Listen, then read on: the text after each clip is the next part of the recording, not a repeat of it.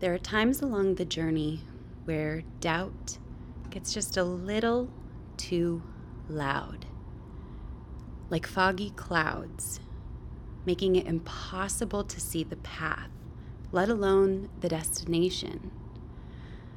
I think about doubt a lot and how it's been a constant by my side amidst the journey of taking on new and uncomfortable things.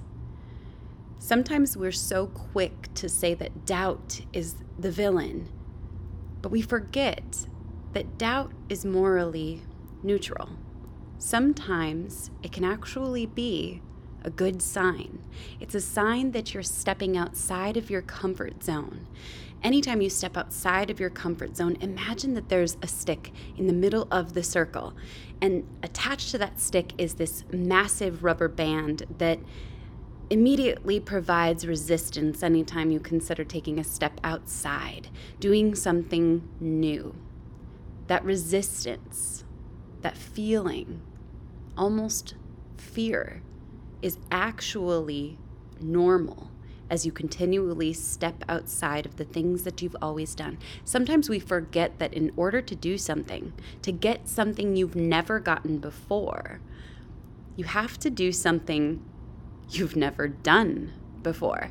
And that can be a little bit of a mind twist at times because, in order for us to expand, we have to step into unfamiliar territory, which can be a little scary at times. And we wonder, how is this going to work? Who is going to make sure that this all comes together? We wonder if there's a secret orchestrator putting everything together behind the scenes, a producer, a director, a team who's going to organize each step in the staircase as we take action. But sometimes we forget that there are beautiful, wonderful, mysterious forces orchestrating everything behind the scenes, and we don't always see the entire staircase before we take the first step. Sometimes it's okay to take the first step before you can even see the next. Doubt is a reminder to me that I'm taking on new territory because if we don't take new action steps, we're always going to stay exactly where we are. And for whatever reason, if you're listening to this today, something inspired you to try something new, to take an action step that is unfamiliar. And even with doubt, you can take amazing action steps that compound and build something entirely new with results you've never expected. The truth is, if you don't take a new action, even in the presence of doubt, you'll always stay exactly where you are, which is fine if you always want to stay exactly where you are. Sometimes I remind myself to embrace the doubt. It's a reminder that I'm human and I'm alive and I have another chance, another go round at this wild ride, this adventure of life. And it makes me so excited. It's an exhilarating feeling, kind of like before you go on a roller coaster, your stomach starts to do those little butterflies and somersaults.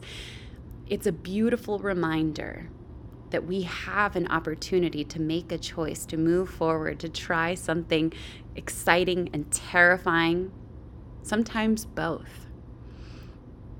You have permission to surround yourself with encouraging messages, with people who believe in you and your vision, even if they don't understand how it's all going to come together.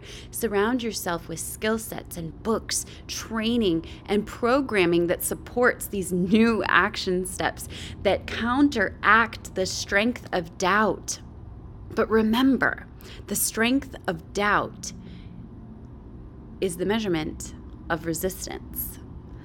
Oftentimes, as Joseph Campbell said famously, it is the cave that you most fear entering that holds the treasure you desire most. And I think about that often. I remind myself that the size of the doubt I'm experiencing is oftentimes quite proportionate to the size of the success and reward on the other side of these action steps. And sometimes no matter how we wrestle with doubt, no matter how we think about all of the, the things that we want, the dreams, the vision, we rationalize and we try to argue, plead, beg with our doubt to just disappear so we could take action. Sometimes doubt is going to be a constant, like a, a, a passenger riding shotgun trying to give you directions. But just like the driver of the vehicle, because you are the driver of the vehicle, you alone know the destination. You alone are in charge of following the inner GPS that tells you take this step next. It's okay. We may have to reroute a little bit, but we'll keep going together. And doubt is going to be alongside you, questioning each and every turn. But if doubt were really that strong, wouldn't it be the driver? Mm-mm. It's just a guest, it's just a passenger. It is not in charge. When the voice of doubt gets too loud and reasoning doesn't work, I love to follow the Mel Robbins advice of counting down and taking action. Sometimes this can be extremely helpful when the hours pass fighting with doubt, wrestling with it, getting dirty, getting stuck in the mud. Sometimes we have to stand up and say, It is time to take action. I'm going to count it down five, four, three, two, one. This is it. Let's go. And sometimes it's helpful to have a conversation, verbally or in your journal, with doubt. Sometimes I will ask doubt to just wait in the other room until I'm done taking action. Don't worry, doubt. I won't forget about you. I know that you're really just trying to keep me safe. But right now, I feel confident about these next steps. I'm certain that this is where we need to go. So I'm going to pause you for a moment as I take a few action steps that are uncomfortable unfamiliar, and while I'm certain these action steps are not. But most importantly, remember that the best way to beat doubt is by taking action fast. Move so fast that doubt doesn't have time to formulate or calculate its agreements or arguments, rather, for all the reasons why you should play small. Doubt is normal. Doing something out of your ordinary isn't normal. Embrace the fear and take action. And remember, you can take massive steps, even baby steps that compound, even in the presence of doubt.